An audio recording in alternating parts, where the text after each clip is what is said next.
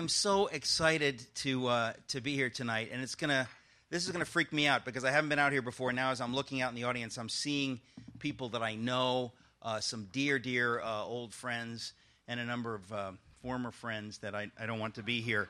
Thank you for coming.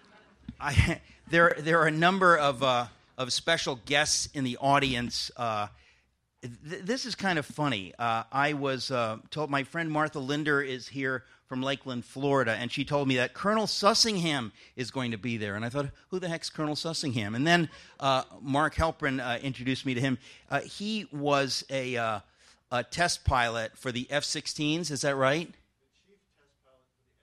The, the chief test pilot for the F 16s. Defining the envelope, not like those other test pilots. They hang way, way back. He actually was pushing the envelope of what it could do. So a real a real test pilot. Um, but he dropped the first smart bomb, the first JDAM, and I thought that is so cool, and I wanted to call him out and embarrass him in front of the group. So please applaud this man if you get a chance. If not now, if you get a chance later on, you can applaud him. And then also, um, you know, since I'm I'm calling out uh, uh, people who have uh, done great things in the uh, in the air. Um, some of you remember eight or ten months ago, a Southwest plane lost an engine, a person was killed, uh, and a heroic uh, woman landed that plane. Her name is Tammie Jo Shults, and she's with us in the room. Where are you, Tammy Jo? Don't be embarrassed. Where did she go? Where is she? She's right here. She's right here. Look, she's all embarrassed. I love it. I love embarrassing people. They can't squirm away, they have to take the applause. It's wonderful. It's wonderful. Uh, and Tammie Jo was was the, was one of the first women fighter pilots ever. Okay, she pushed a different kind of envelope. So you just you just watch it there, pal. Uh, but it's incredible. Any any other uh, uh aeronautic uh, people in the room here? Anybody who's really done anything spectacular? You know, at above say thirty thousand feet. I'm just curious. Anybody? I didn't I didn't think so. Well, this brings me uh, to the subject of the evening. There are very few people um, uh, in uh, in whose presence I am genuinely humbled uh, and awed, and uh, that that's true. Um, I first encountered the fiction uh, of Mark Helprin, lo, these 35 years ago. I was an undergraduate at Yale, and uh, we had a writing course, and somebody handed out, you know, mimeographed or stapled short stories that we had to read. And the first one uh, was called the, the Schreuderspitze. I thought it was Die Schreuderspitze, but it's the Schreuderspitze. And it's a story uh, unlike any I had ever read. It's the sort of thing that if you are a fiction writer or a writer, as I am, who values great writing and poetry and true literature, um, when you read uh, most of what Mark Helprin has read, you, you understand you're in the presence of a rare genius. Um, that's a simple fact. I don't uh, heap praise on people lightly because there are a lot of uh, wonderful writers of fiction, but there are very few that are genuinely great artistic talents and geniuses. And there are so many sentences in his writing and so many sentences in that short story alone that make you understand you're dealing with a maniac, uh, a person who does not think the way you do. And either he's crazy or he's a genius or he's a crazy genius. And I think that genius and uh, insanity are closely linked. Um, but I really mean that, uh, that when you read his stuff, you understand that uh, this is somebody who um, uh, he's in the, in the highest rank uh, of, of, of, writers uh, in our time. And uh, I want to give you some basics of, of who he is just so that uh, we can relieve the tension here. He was born in 1947. Uh, but oddly enough, is only 62 years old. Now, I don't know how the heck you do that. That's wild. That's wild. Well, I'll ask you about that. Now, whenever you, if you know anything about Mark Helprin, you read these bios and they all say the same thing. They say Mark Helprin was raised on the Hudson and in the British West Indies, which is nothing if not at least pretentious. Who are we kidding? It says uh, after receiving degrees from Harvard College and Harvard's Graduate School of Arts and Sciences, he did postgraduate work at the University of Oxford, comma, Princeton, comma, and Columbia. I like the Oxford, comma. Thank you. Uh, he has served in the British Merchant Navy, the Israeli Infantry, and the Israeli Air Force. Uh, now, his stories were published in the New Yorker for a long time, almost about 25 uh, years. And as I said earlier, they are widely recognized uh, as some of the best short stories ever written in the English language. Now, I hate to say that with him in the room because it's embarrassing, but I'm just telling you straight up, it's a fact. Uh, he's right up there with the best of the best. And if you've ever read, for example, a collection of Faulkner's short stories, he pretty much stinks at writing short stories and novels if you really want to take the time to talk about it with me. Um, a lot of the people that have been lauded as the greats are not really that great. Uh, at least they're not consistently great. Um, maybe Updike and Cheever leap into my head as people who have written great uh, fiction in, in our time. And of course, they're both gone. Uh, so uh, it, it's just important um, that I say those things. Um, it wasn't uh, until 1986 that I got to see uh, Mark Helprin in person. I was at Yaddo, which is a writers' colony uh, in um, Saratoga Springs, and somebody said, "Oh, Mark Helprin's speaking at uh, Albany someplace." So we went and heard Mark there, and he was like a stand-up comedian. It was sheer lunacy which is why he's not giving a speech tonight. I'm going to interview him because we need to tamp it down. We need, we need to get somewhere in the conversation. But uh, extremely funny and a joy to listen to.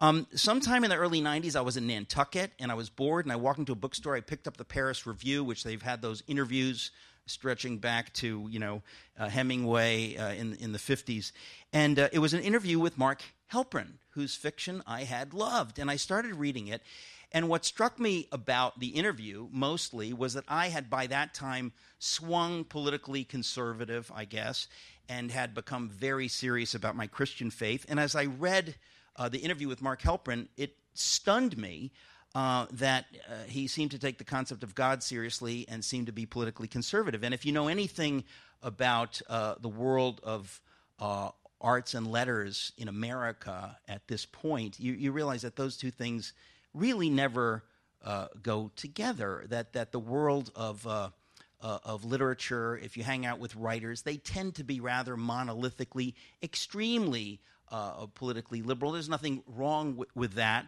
Uh, but but if you're not of that ilk, it becomes uncomfortable. So I was kind of stunned, really, to read this about Mark Helprin, and I thought, how has he survived uh, in that world? And the answer is he's a hermit. He never talks to those people. But I was just impressed then, and so it, it, it renewed afresh my uh, interest in reading him. And I remember reading Winter's Tale and The Soldier of the Great War around that time. And these are, again, uh, these are works of fiction of the absolute highest order. Uh, he has routinely, he's cracked jokes about it, been compared to, you know, Tolstoy. Well, where do you go from there? Socrates in the City, obviously. Um, so, uh, it really is uh, a very, very great honor for me uh, to have lived long enough uh, to get to a point uh, where I get to, to talk uh, to Mark, just like he's a regular person. Believe me, he's not, but as you'll soon see. But it really is a great joy. And it's, so it's my honor to welcome you, Mark Helprin, to Socrates in the City. Please join me on the stage.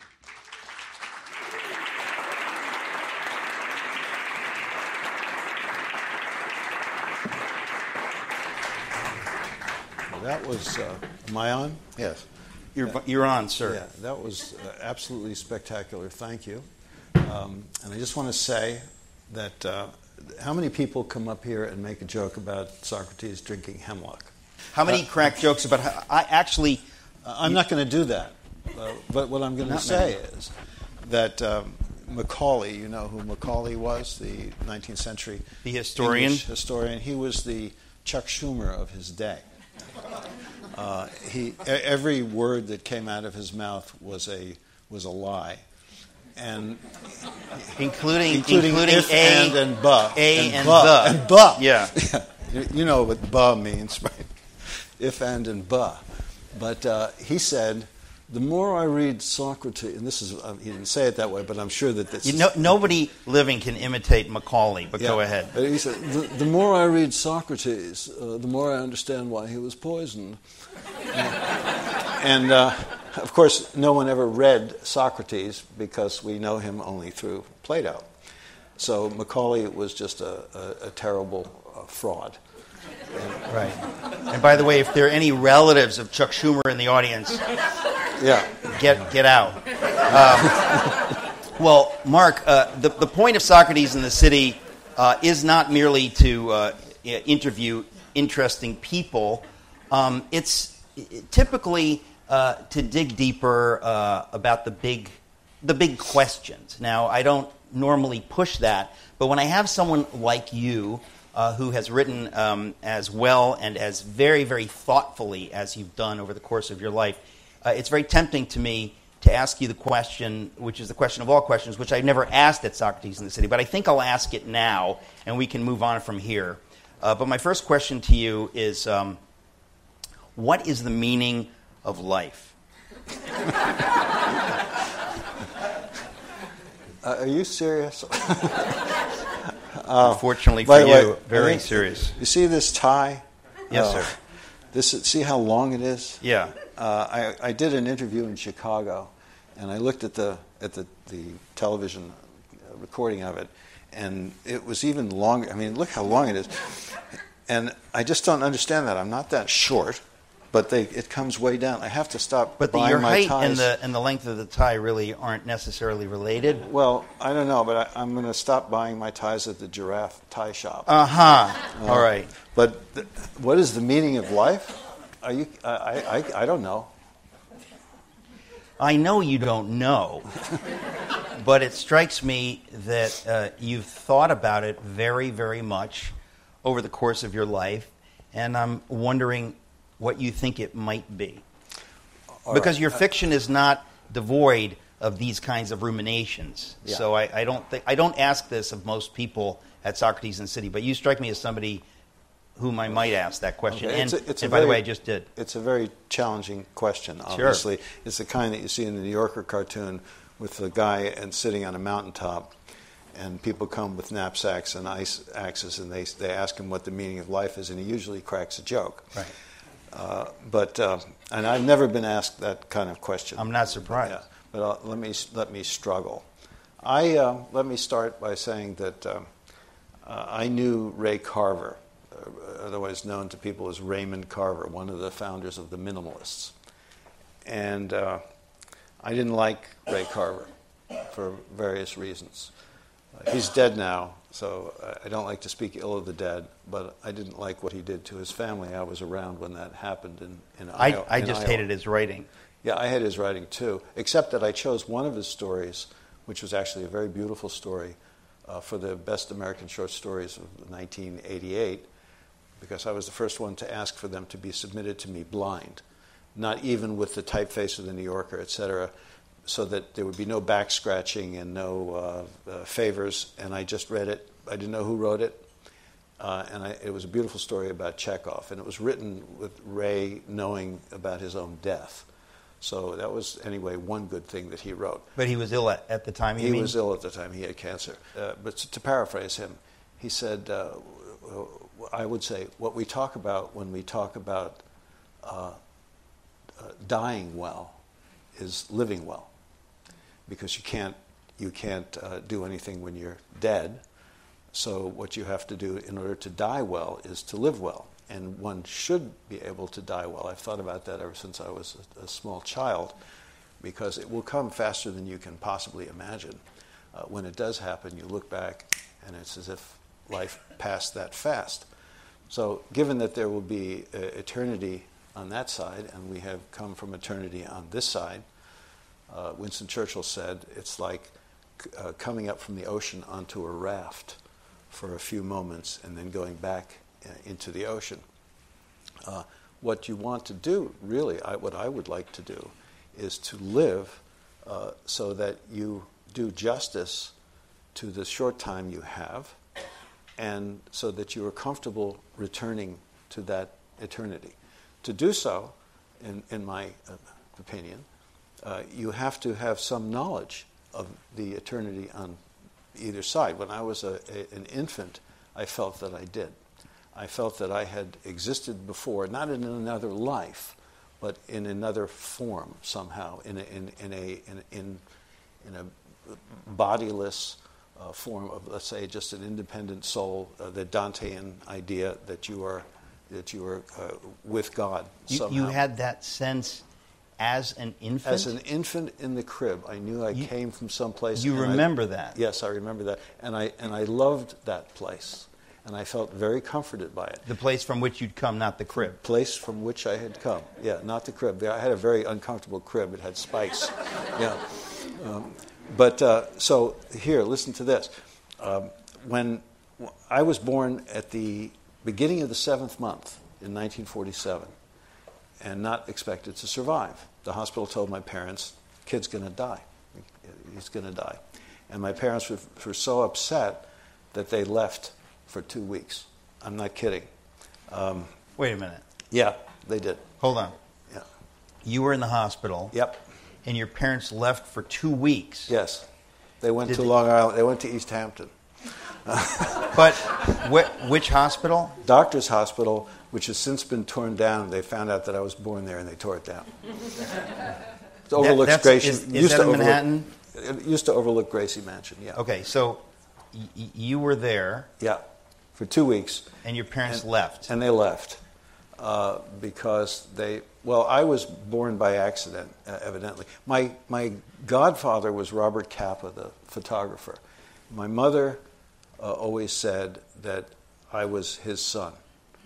But I know that I'm not his son, I'm my father's son because uh, I look like my father and uh, I have many traits of my father. There's no question that I was my father's son.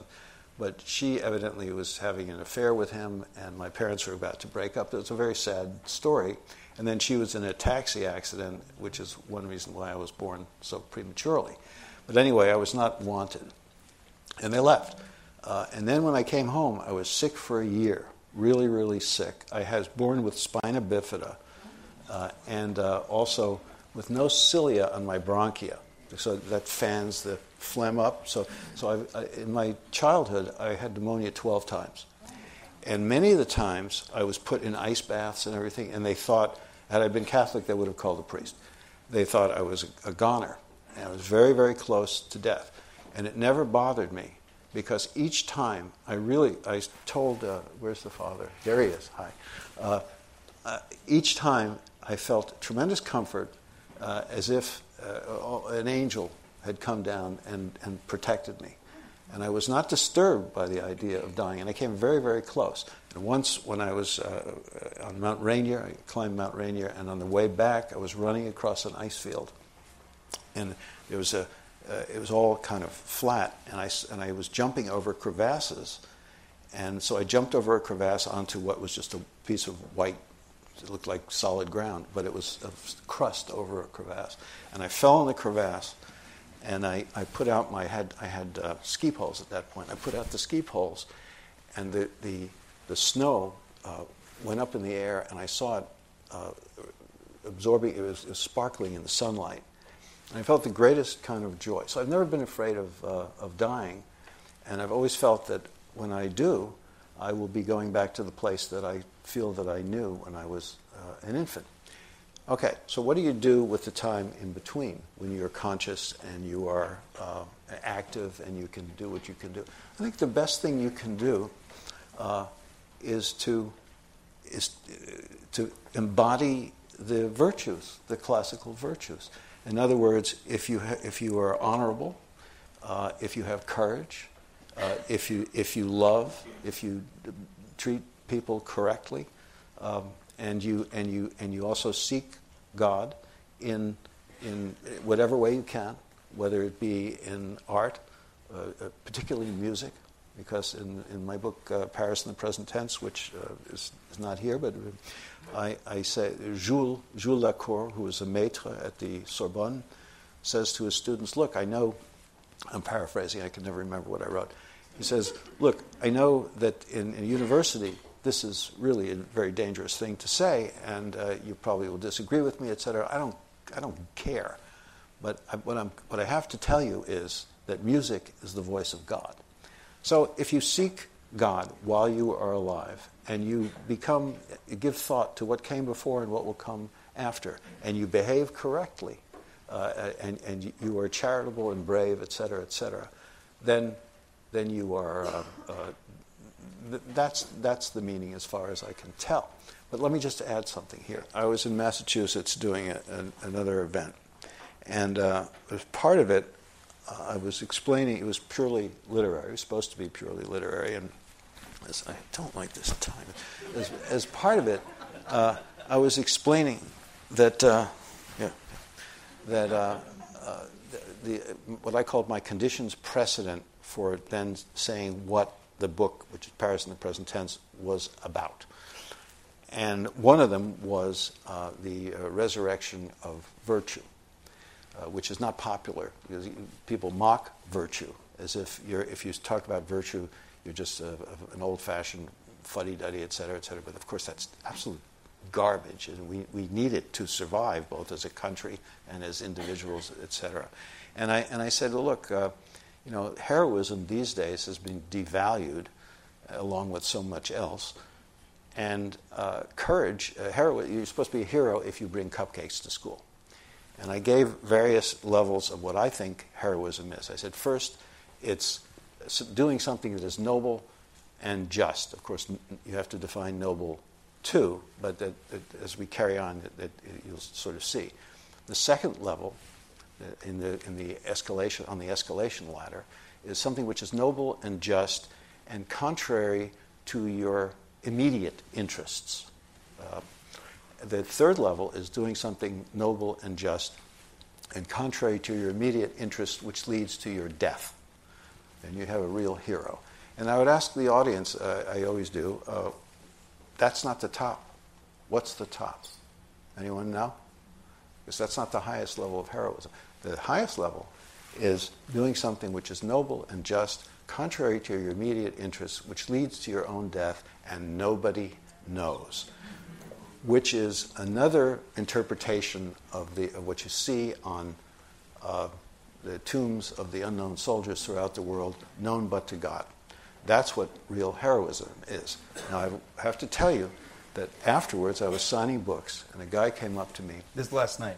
This last night, yeah. Uh, and this was Massachusetts. Keep that in mind. He comes up to me and he says, Do you think that the people who tried to, to kill Hitler were heroes? And I said, Yes.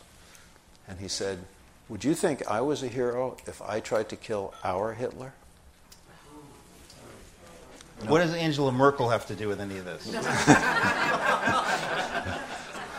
it was Massachusetts, so I knew what he meant. And uh, uh, I, that, that's something which, uh, it, you know, if you think about it, uh, we have lost uh, Lincoln, uh, Garfield, McKinley, and Kennedy.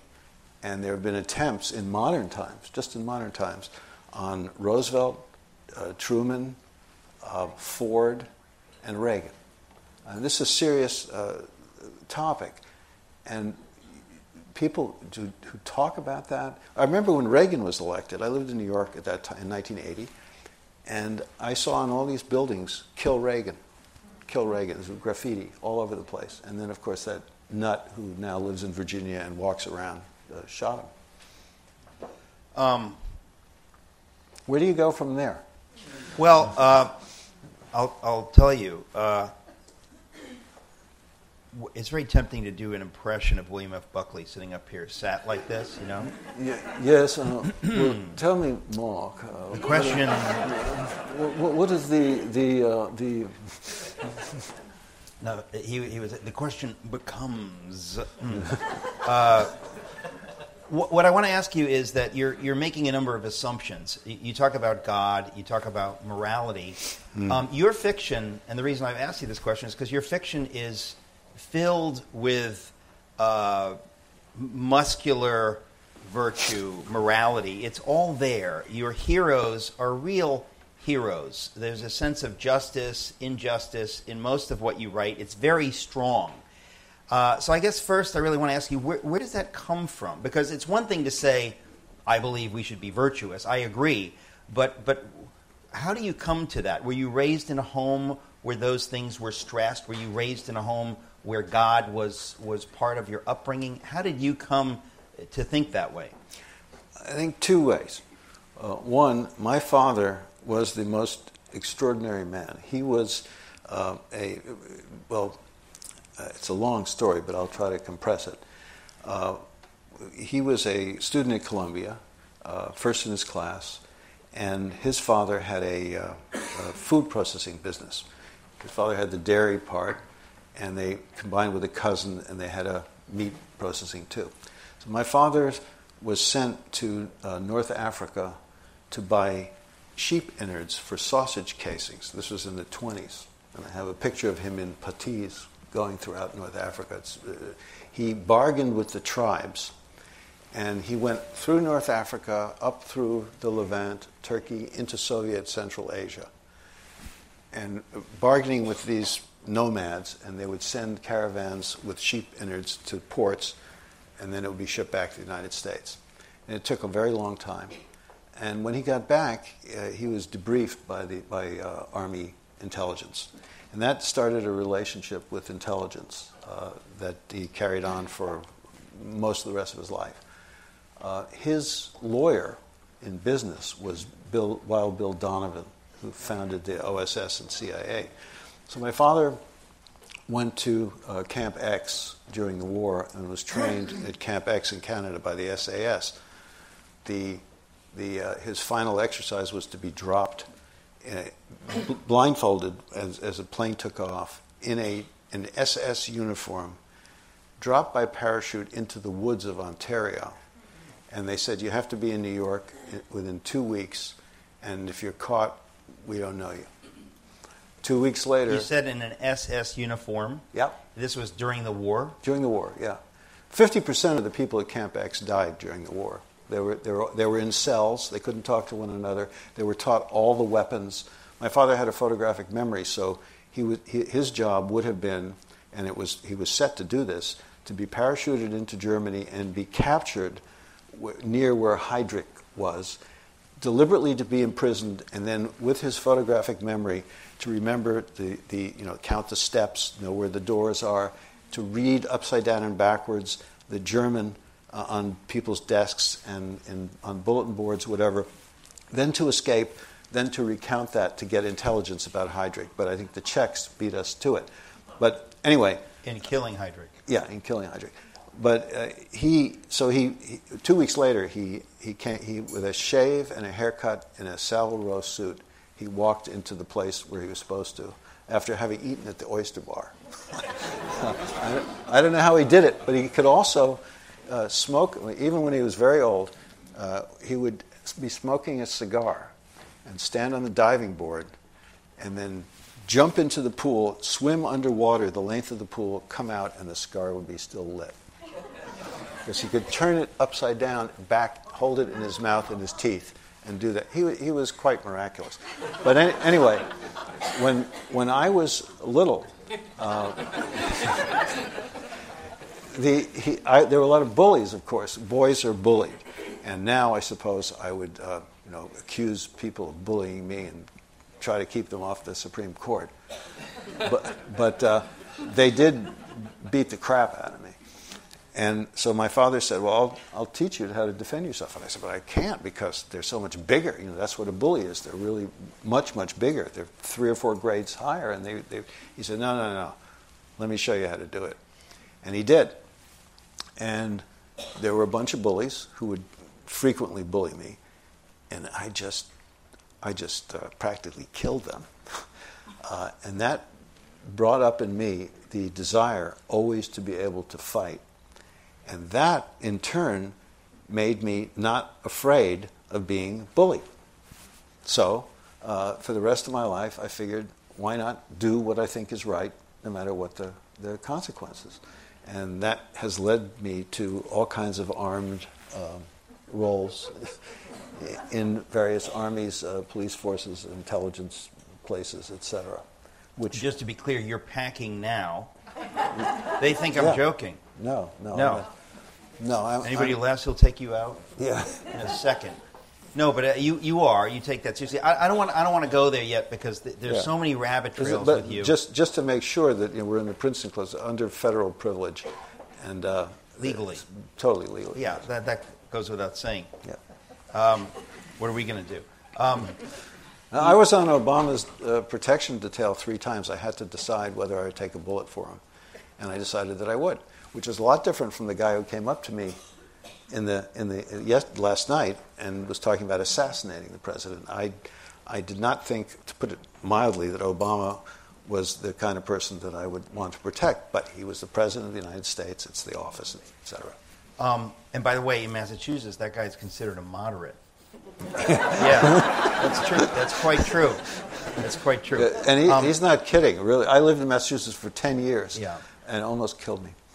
Well, um, you, you, still haven't really given me uh, an understanding of how you come to the, or maybe you, you haven't thought so much about it because you know it's right. But when you talk about, I mean, anyone who has read your fiction, and I'm sure most of these people have, it's why they're here, there, there's a fierce moral quality to it.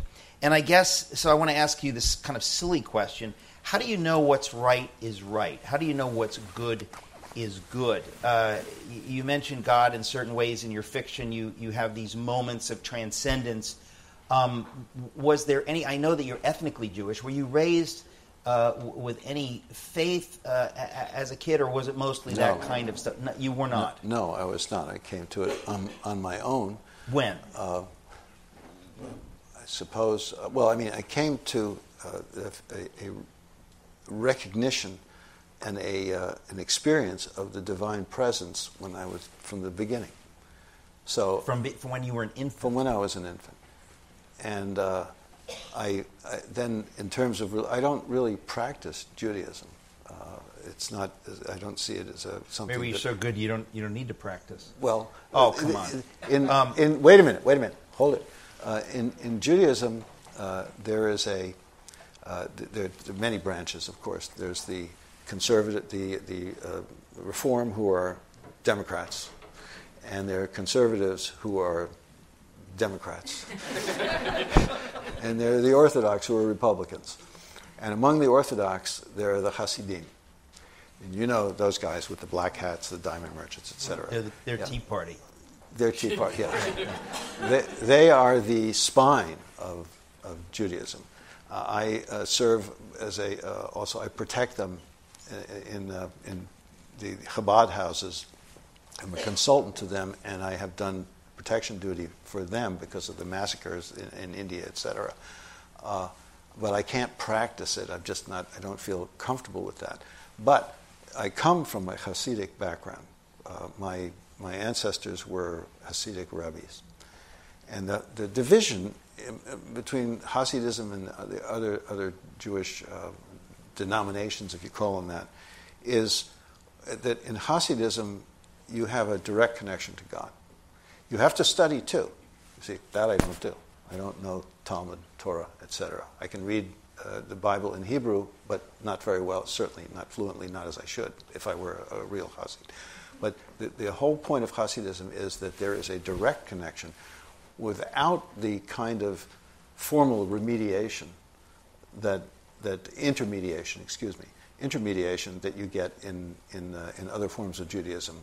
But they study hard, but you don't need to study hard, actually. You, you can experience it right uh, at the well. So that's, that's the, what, what, what I followed. And, and um, uh, uh, what was the question? Yeah. Oh, what's right? Okay. meaning of yeah. life. Yeah. What, what's Uh, right? Well, I mean, it's ju- in fact, it's just like religion. You you um, you have many ways of approaching it and, and judging it, and it and of course we're all fallible, so you, you can't be too confident in what is right, because you you may be wrong. We've all been wrong, and sometimes seriously. God knows I have. But you you make it a combination of uh, logic and reason and experience uh, and drawing upon others, considering other opinions, and then your gut feeling, finally. And that's, you make a combination of that, and then when you feel that you've arrived at a certain conclusion, you're ready to risk doing what you have to do in order to protect it. Well, I still think uh, that you know, the, the reason uh, that it was startling for me to discover that you were uh, rather uh, politically conservative and a fiction writer is because most fiction writers don't have that fierce moral quality uh, in their writing. They're, they're writing uh, typically as, you know, I would say uh, maybe run of the mill utopianists who believe that in fact we're not fallen, that we're evolving uh, from something to uh, higher levels, and that we can. I guess it was William F. Buckley who, who talked about it, but he was quoting someone else when he talked about immanentizing the eschaton, right? That if we have enough uh, taxes and we have enough government, we can fix everything and we can create utopia, you know, through social engineering or whatever it is. And we know that uh, history, especially recent modern history, is replete with examples of people trying to achieve that. So when you say something like we're fallible or uh, you know that that, that uh, morality is a struggle or this or that, you you realize that you're parting company with most of the people who create art in our time. So yeah, well, they they they are afraid of a number of things. Uh, first of all, they're afraid to be ambitious, so they they they in, they sort of imbibe the academic tendency to particularize. The American Academy is divided between the English approach and the German approach. In the 19th century, we had to choose. Uh, Harvard chose to lean toward the, the English approach, which is which value good writing, uh, uh, graceful exposition, uh, and generalization. Uh, Johns Hopkins was the big leader, and uh, Columbia followed um, in in valuing the German approach, which was to be very particular, strict, and and limited, uh, rigorous. See, it's a question of richness versus rigor. And writers today have inherited the the uh, rigorous approach, which means that they limit their ambitions, just the way scholars limit their ambitions. You know, um, uh, penis denial in Belgian circus stories uh, as a thesis. And the, the, the fiction cousins of that are you get these, these novels which are like um, magazine articles. They, they deliberately limit them. It's almost like John McPhee, but it's a novel. Uh, you know, the, uh, and, and the novel might be called uh, The uh, Estonian Rug Merchant's Baboon. Or the that's perfect. The, that's, yeah. that's perfect. Yeah. That doesn't really exist. No, that no. sounds like a like a novel that the New Yorker would just go crazy. Of over. course, uh, and because then of course, it's got just enough exoticism. Yeah or just enough, but not too much. And it's right? kind of limited, you know. I mean, if you're talking only about a baboon that belonged to an Estonian rug merchant, right, right. you're you're defining it closely but down. That, but that's as far into transcendence as like New Yorker type fiction wants to go. That's exactly like the right. rug merchant yeah. alone. Yeah. the idea of a rug merchant, he's sort of you know close to the world somehow. He's he's a he's a rug merchant. That but that's as far. Also in the poetry that's published in the New Yorker, it's interesting because it's just part of the zeitgeist, and you're I mean you're explicating it, but uh, they're afraid. It, they're afraid to take a chance. They're afraid to put them put a marker down and say, "This is what I stand for. This is what I love. Uh, this is what I would die for." Uh, the, some things are good, some things are not, some things are beautiful, some things are not. They're terribly frightened. They're cowards. Uh, I mean, I, I can't generalize and say everyone, but so many. And that is the zeitgeist in, in, in modern. I have been criticized so often these days, they say, he uses such big words, you know, and, and I don't. I mainly keep to Anglo-Saxon, and Anglo-Saxon vocabulary, but they say, is the, the sentences are too long, the descriptions are too, there's too much description. People have been trained to, to, to uh, in, inhale nihilism. There's a form, form of nihilism, like the minimalists. The, like the what? The minimalists, yeah. like Ray Carver. Like they, Carver. Yeah, yeah, They, they, they don't like uh, richness of language. They don't like metaphor. They don't like uh, occult meter. But there's a there's a reason for that, right? In other words, w- when you talk about minimalists and nihilism, they are in some ways at war with a past, right? In other words, when, oh, yeah, when, when yeah. you think of a a past where all the typefaces had serifs and all the uh, buildings had moldings and whatever. They hate that because it somehow bespeaks a patriarchal uh, Christian Western order uh, that inescapably points to God. And they, they are trying to carve uh, their own minimalist path uh, out of that. So any hint toward morality or good or evil, it, Yeah. it's disturbing. And that's why I'm, you know, you, you must be a great writer just to have snuck so much of this past these uh, watchful dragons. Well, it's, it's quite easy to fool a publisher uh, at lunch. Be- be- because they drink, They drink. so much. Oh, yeah, yeah. And, uh, and also, it, is, it, it does pay to have a business sense. Uh, you know, publishers are very slow to, to, to pick up on things, and they're not always the brightest bulbs. Um, Why don't we just say that they're, they're stupid? They're stupid. Yeah. Yeah. Yeah. In the interest of time. If you, you're not going to be a lawyer, you're not going to be a doctor, you're not going to be a physicist, you're not going to be an engineer, you're not going to be a, a, a businessman where you have to take risks and, and, and actually see what's going to happen in the future and Right. do all kinds of finance stuff. Uh, and so, what do you do? You go into publishing. That used to be. I'm very- horrified. Many publishing friends are here. Don't leave, friends. Yeah. Don't leave because I'll defend you in five minutes as soon as we. Yeah. Um, but but this is this is you're, you're, you're being serious, right? Now you're saying that you uh, you you were aware of this going into writing fiction. That you're bringing something into it that you have to uh, disguise. Well, no, I wasn't aware in the beginning because I'm old enough so that I started when the terms were different. Uh, I started in uh, 1964. I went to Harper and Row and met a, a woman there named Joan Kahn, who was a great fiction editor, and uh, started to submit to her, and they, they, were, you know, they would get back to me. Uh, You you were what 17? yeah. Okay. I- why what? um, Well, Where- I'll tell you because in, my parents didn't read to me. That's why I said earlier that I hadn't read Charlotte's Web. I hadn't read many children's books. Charlotte's Web. Yeah, Yeah. Uh, and uh, I was completely. I was.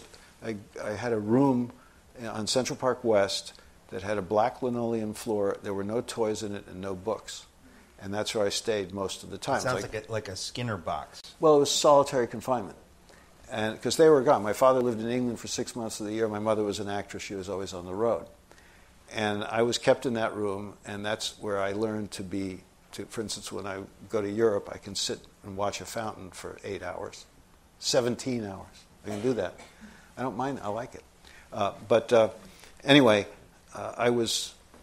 I, I uh, well, yes. I, when I got to first grade, and it was at the Birch Wathen School, which in those days was on the west side. Uh, I was the only kid who didn't know how to read. They all had been pushed by their parents, who were all Jews in the movie business, and they wanted the. It's like the kids now who are tutored to get into fancy kindergartens so they can go to Harvard eventually.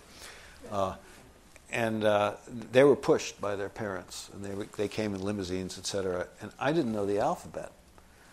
So I remember I walked in, Mrs. Smith was my teacher, and she said, Go to the desk with your name on it. And I said, I, I can't read. And she said, Okay, well, what is, your, what is your name? I told her my name. She said, Find the M. And I said, What's an M? And all the kids laughed at me. Ha ha, right? So I was really pissed by You that. made a monkey out of those kids, huh? Yeah, I, that's exactly. I was really pissed. And by second grade, I was reading beyond 12th grade level. Uh, and, and by Out of sheer spite. out of sheer spite. and in third grade, uh, I began dictating stories to my third grade teacher, who would write them in longhand. And then Simon and Schuster offered me a two-book contract in third grade to write a biography of Abraham Lincoln and, and a children's. Wouldn't you love to know what a third grader's biography of Abraham? I'd pay for that. Yeah, well, well, they thought it was going to be in golden books, uh, Oh. and and a, a children's story about a mouse, which would have been essentially copped from Stuart Little. But Right, right. my father said no because my mother had been a child star, and he said, "Look what it did to her." So I'm not going to let you do this. Look what it did to her. Yeah. Oh, it did to her, but believe me. But um, So, so I, uh, I, what was the question? Uh, what's capital of North Dakota? Uh, Bismarck. Okay. All right. Well, No. that, that settles Yeah, it. yeah, and Pierre But- South but, but wait a minute. So you were um, uh, you're leading up actually to, to a question I want to ask, but you were you were talking about how you were raised uh, in a in a room with black linoleum and how you you really were not you were- you were left to yourself Yeah, yeah, effectively. yeah, yeah. And um, do you now? You, you seem very cheerful. It doesn't strike me that, that you're thinking of this as neglect or something that you, or may, maybe it was neglect, but you simply aren't bitter about it. But it sounds No. like neglect. No. No, no, it wasn't neglect. What was Uh, it? It was neglect. Yeah. But In the- in the best sense of yeah, neglect, But, yeah. But my, my parents, uh, uh, I love my parents, and uh, in fact, I was crazy because, uh, you know, I spent most of my life, my young, while my father was alive. I can see why they did this because they probably knew what was coming. I spent most of my life tailing my father, asking him questions about his life. So I feel, and I, really I do, as if I were born in 1904, because I have spent tens of thousands of hours listening to every detail of his life, and he had a photographic memory. Uh, he was famous for it. He could, he could, someone could say to him, for example, when was the last time you were on 26th Street between uh, 3rd and 4th Avenue? And, and he would say, um, it was in, uh, this would be in the 1950s, he would say it was uh, December 17th, 1936. And they would say, describe it. And he could tell you everything that was in the store windows, the, the, uh, you know, the cracks in the side, everything. He had a complete photographic memory. So I trailed him, beginning when I was very little, asking him questions about starting from the, his earliest uh, memories and, and, and, and he lived a very adventurous, interesting life. Uh, So, so essentially, um, that's why probably they put me in the room with the linoleum because they knew that I'd be pestering them. Right. And he needed to catch a break, and that was the only Yeah. way he could get away from you. Well, um, it's interesting. This brings up uh, another quality uh, in your fiction. It does seem uh, to be of another time. You don't write, thank the Lord, like most contemporary writers. And Yeah. I think it's why reading you, it's, it's like reading someone uh, fr- from a different generation than, than you are. And so now at least we have some explanation of where that came from. Yeah, and in, The Soldier of the Great War, which is about a 74 year old man, strangely enough, so is Paris. He's also 74. Um, I wrote A Soldier of the Great War beginning in 1980 uh, when I was, uh, let's see, a, a 33. And I've always felt like an, a much older person because I've sort of absorbed my father's age. Uh, and, and I also, uh, oh, I know what this, this was about originally. You, you, I started in a different time, and, I, and I'm a throwback to a different time, and I never succumbed to the pressure to conform Right. to this time, uh, simply because it's not worth it. And, you know, it, and you shouldn't ever do anything that, that you would lose sleep over or that you'd feel bad about. Well, let me ask you, you know, when you, uh, you obviously you came of age in the 60s. Yeah. Uh, you graduated Harvard in 69. 69. Okay, Well, so it, uh, it graduated me. who cares? Uh, the the, uh, the um, from Harvard. The question is, uh, you know, you, you ought to be. You're, you're the classic uh, boomer. You're supposed to fit into that mold, and you obviously don't. Uh, you, you, you don't strike uh, uh, people as somebody who would have been a hippie at that time or, or that kind of a person. And not only that, but then you joined uh, the Israeli, is it Air Force? Army infantry and then Air Force. I was seconded to the seconded to the Air Force um, as an infantryman. Uh, is seconded how they say it in the West Indies? No, that's so they say. Yeah, I guess so. Okay. Yeah. Um, well, so my question is, why did you do that? Because that seems like exactly the kind of thing uh, pot smoking draft dodgers of your generation would not, would not do. Uh, right? It's uh, it's really very Yeah, yeah. countercultural and strikingly. Well, I, I was swimming in the Harvard Sea, which, and by the way, when I was 17, uh, I was going through Greece, and I met a guy whose name was Alpert, who was a Harvard assistant. Maybe he was a graduate student then, but I think he was an assistant professor, the lowest rank of a professor. And uh, he and I uh, walked across the Peloponnesus, and we slept in barns, and we, we, we ate in, in people's houses in goat's milk and that kind of stuff. How, how old were you? 17. Uh, and he turned out to be uh, Robert Alpert, otherwise known as Baba Ramdas. Ramdas, or Ramdas as I call him. Okay, for those who don't know who that is, this is one of the uh, leading gurus of the New Age movement. Yeah, Practically yeah. invented New Age in America. And when he was an associate of Timothy Leary, and they they developed LSD. So when I was a freshman, I was put in a place called Pennypacker, which was a, a, a sort of a modern building. It wasn't in the yard. It was a, a sort of exiled. That was the worst possible place you could be. And Alpert lived on Harvard Street, which is where Pennypacker was, just a couple of blocks up. So I ran into him, and I, and I then I went to see him in his apartment, and he said, "You want to smoke a joint?" I didn't know what it was. I, I mean, I'm, I've never tasted coffee in my life. I don't like things like that. And uh, he, I said, "No, I, what, you know, what is it?" He said, "Oh, it's great." I said, "No, I don't want it." He said, "You want some LSD?" And I said, "What is LSD?"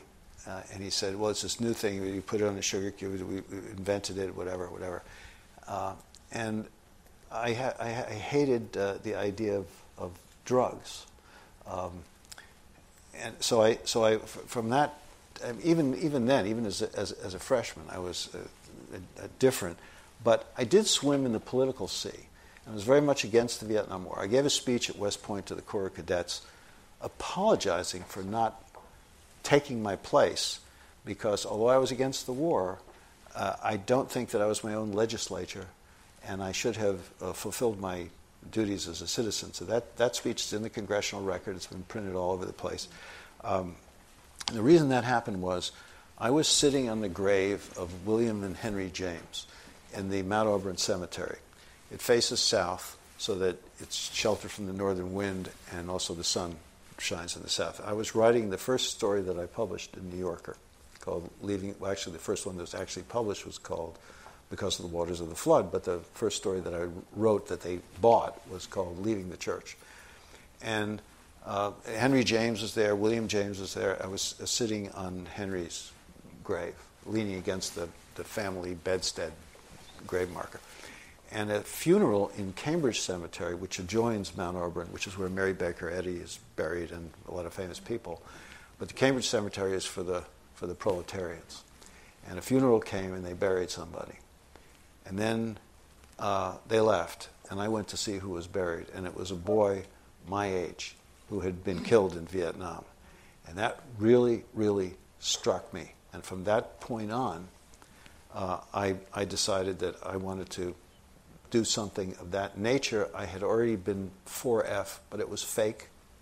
Uh, I can, when I took an EEG, I can make electrical pulses in my body that make the needles go whap, whap, whap, whap, whap. You, so you can do that? I can do that. Can you teach others how to do that? Uh, maybe, but you don't have to worry. You're too old for the draft.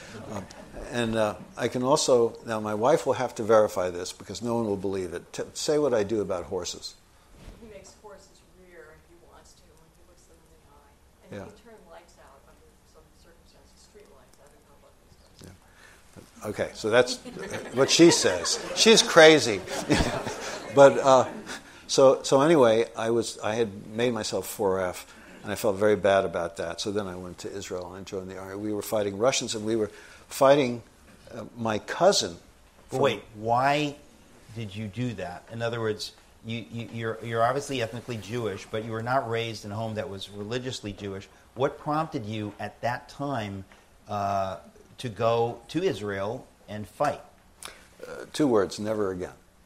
The, okay. Hol- the, the, Holocaust. I didn't. I, and in 1967, which is when I went first, uh, they uh, the, the, state was threatened with uh, annihilation, and I just didn't want that to happen. So I wanted to do my my piece, and I and I did. Uh, but uh, but anyway, I tried to join the Marines too, but I had already been 4F. They wouldn't let me do it.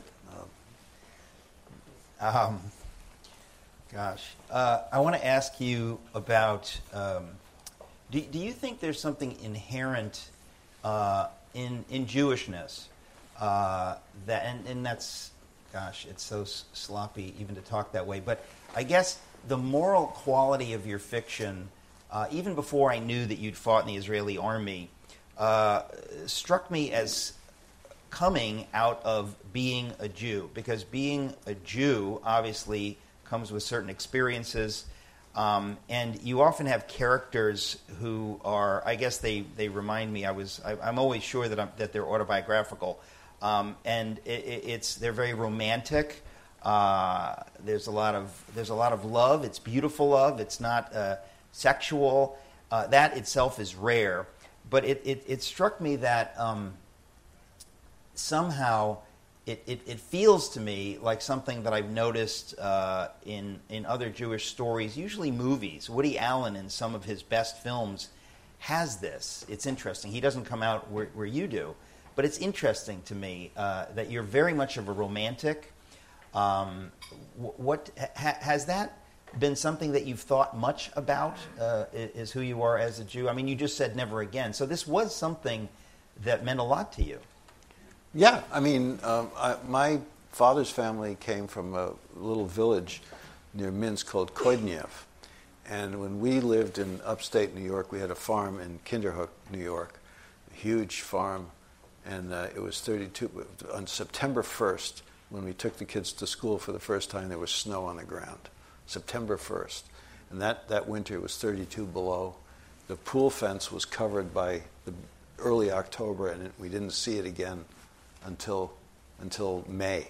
I mean, it was a hell of a winter. But anyway, at the edge of our farm, far away, was a auto repair shop, and in the auto repair shop, uh, which was really miserable, freezing cold and dirty with oil, et cetera, et cetera, um, they had people working on cars, but it was a sort of like a very primitive type thing.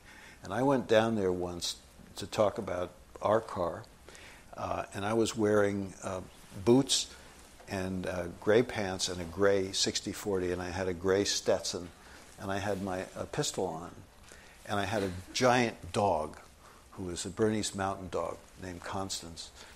And I walked into this place, and one of the mechanics reared back. He almost threw himself against the wall because he was terrified because he thought I was a state cop and he was frightened of cops. Why? He was a Russian and he didn't have teeth uh, and his name, his name was Igor, uh, and it turns out he was a Jew from the area.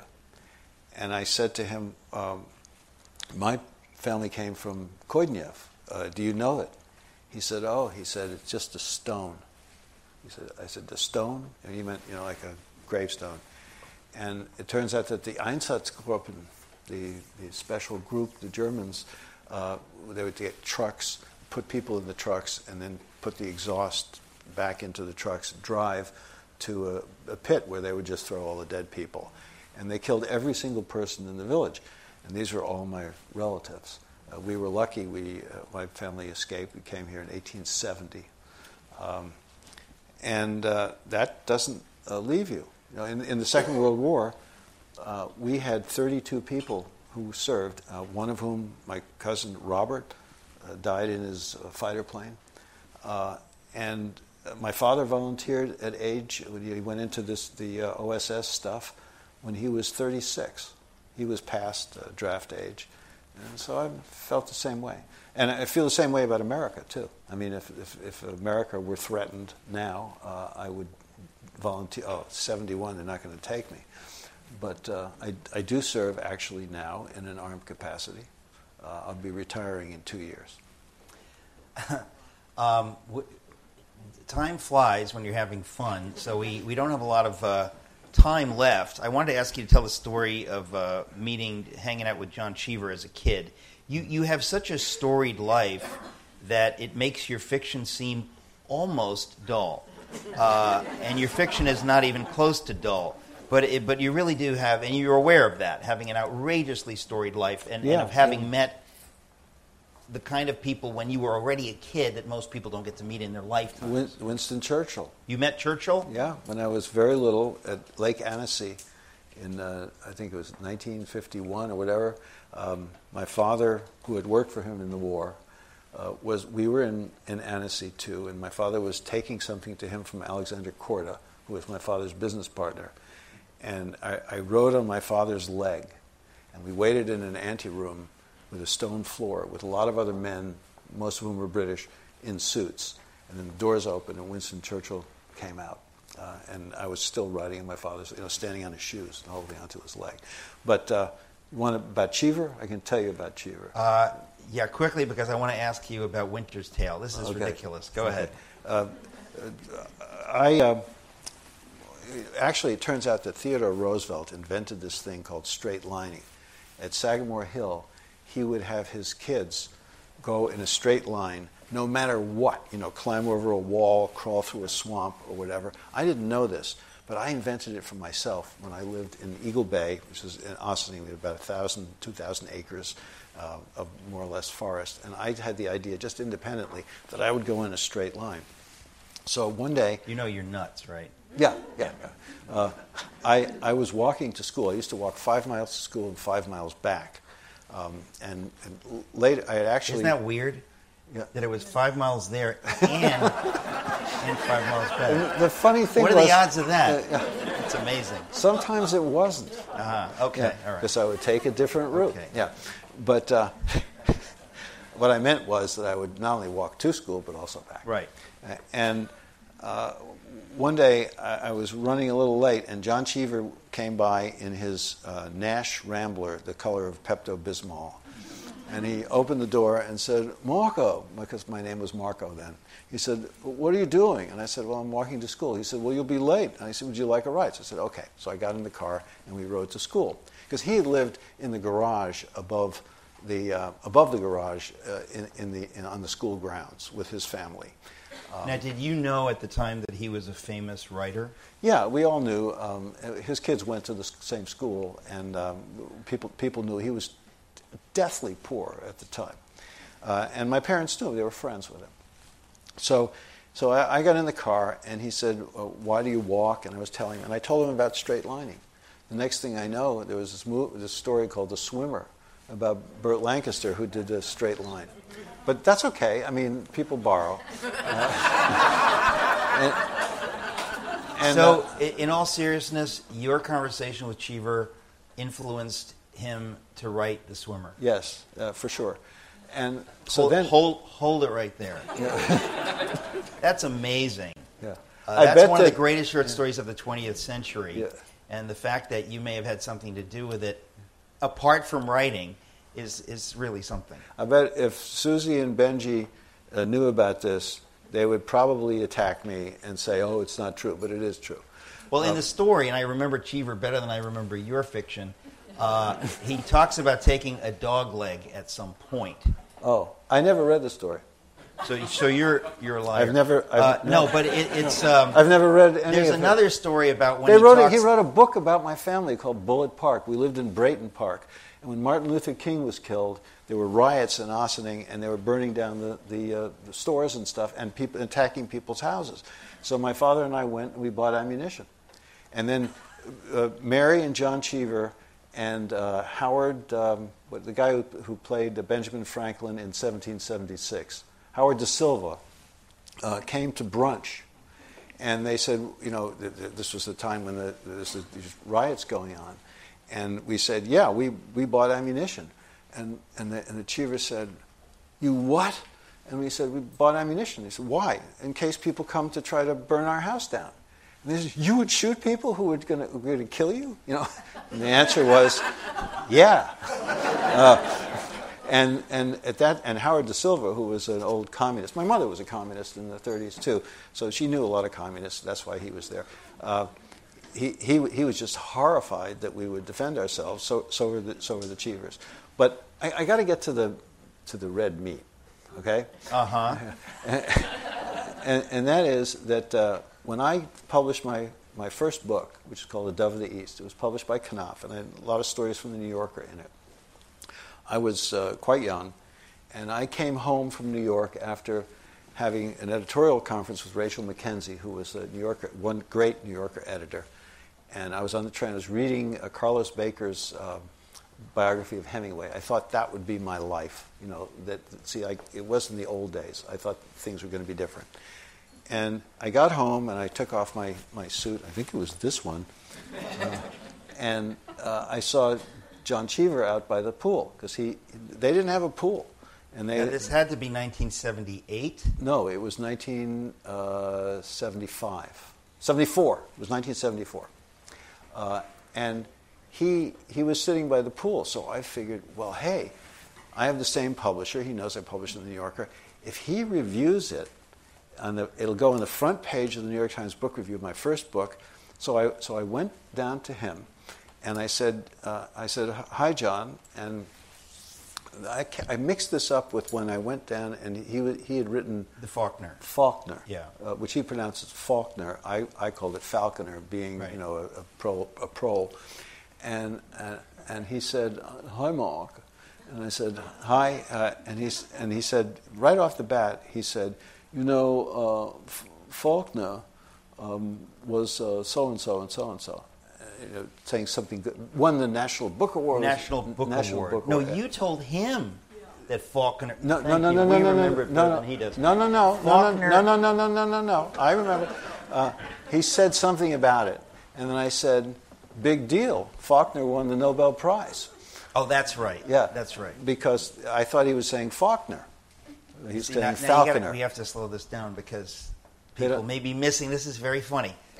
John Cheever, uh, who spoke with this plummy uh, North Shore, uh, South Shore, uh, uh, sorry, South Shore Boston accent, pronounced his book Falconer. Falconer as Faulkner. Faulkner. Faulkner. So when he said that, when he said Faulkner you thought he was talking about, William, Faulkner. And he said Faulkner was you know made the the Faulkner won Something the something special, and you said, "Big deal, I said, Faulkner big deal. won It- the Nobel Faulkner Prize." won the Nobel Prize, and he went like this you know, for a second. You know, it was summer. It was before. It was June. It was before Nobel Prize season, but he still went like that, thinking, "Oh, it did." You know, and that was later in the 70s. yeah, that was. Because I guess I confu- came out at right. yeah, okay, I so- confused them, but but and people, uh, Craig, uh, Craig, Craig Claiborne uh, said to me once at dinner at his house. He said, "Mark," he spoke like this. He said, "Do you, uh, uh, uh, is John Cheever gay?" And I said, "Oh no, no, no, no, no." Um, he said, "Because he understands about homosexual love." and I said. Well, I, I've known him since I was a child. He's not gay. See, it shows what I knew. Uh, I, I didn't even know what gay was until I was in after college. But so anyway, I go down to the, to the in a different time and I say, you know, I have a book out. Could you review it um, for the Times? Thinking, you know, this is going to be it. And he said, well, Mark, he said, actually, Saul and I are coming out with books this fall, and uh, we've pledged not to review any other books. And I felt at that moment both A, really angry that he wasn't going to do this for me, and I had known him all my life, and I had gave, I'd given him the idea for the swimmer, which was his big thing. and also ashamed that I wanted to be in that system of back scratching that I was angry about. And I decided right then, at that moment, I would never write a blurb for anybody. I would never ask anybody for a blurb. I would never serve on a prize jury. I would never go to Yaddo or anything like that. I would never have anything to do with any writers whatsoever. Uh, That is for fiction. I do sometimes review nonfiction books, but for fiction, which is what I do. And I've kept that promise. You'll never see a blurb from me. Out of ever. sheer, out of sheer spite. Out of, no, out of shame uh, for, for wanting to be in that unfair system Right. where you know Right. somebody or whatever. And by the way, I was riding in the elevator at Knopf when Toni Morrison got in the elevator with the director of publicity. And this is what before Song of Solomon came out. And I had Refiner's Fire coming out in the same list. And the director of publicity didn't know me from anything, you know, nothing. She, she didn't recognize me. And she said to, to Toni Morrison, who was an editor at Random House at the time, she said, I want you to know, shh, shh, I want you to know that we just had the editorial meeting, and Bob, meaning Bob Gottlieb, um, has decided that we're going to concentrate everything on your book. Your book is going to be. So I'm sitting there, my book is going to be in the same list. And uh, I said, okay, all right, that's, that's, that's life. Yeah. And once we had uh, dinner at a Japanese restaurant in Nyack, and we were sitting next to near Toni Morrison, and uh, she didn't recognize me just like us in the elevator, but I knew who she was, and she was just bitching, bitching, bitching. She has about 300 honorary degrees, Nobel Prize, et cetera, et cetera. And uh, I was saying, she doesn't have much to complain about. Well, I always knew I didn't like Bob Gottlieb, so thank you for Yeah. giving me evidence. I didn't like Bob Gottlieb either. I, I wanted to uh, to end on a sour note, and I think uh, we've achieved that. Mark, uh, uh, really, it's so much fun to talk to you. I knew that it would be an outrage to have to limit it to an hour, so we're going to find a way to haul you back uh, up here. Maybe next time you won't have to drive. Um, but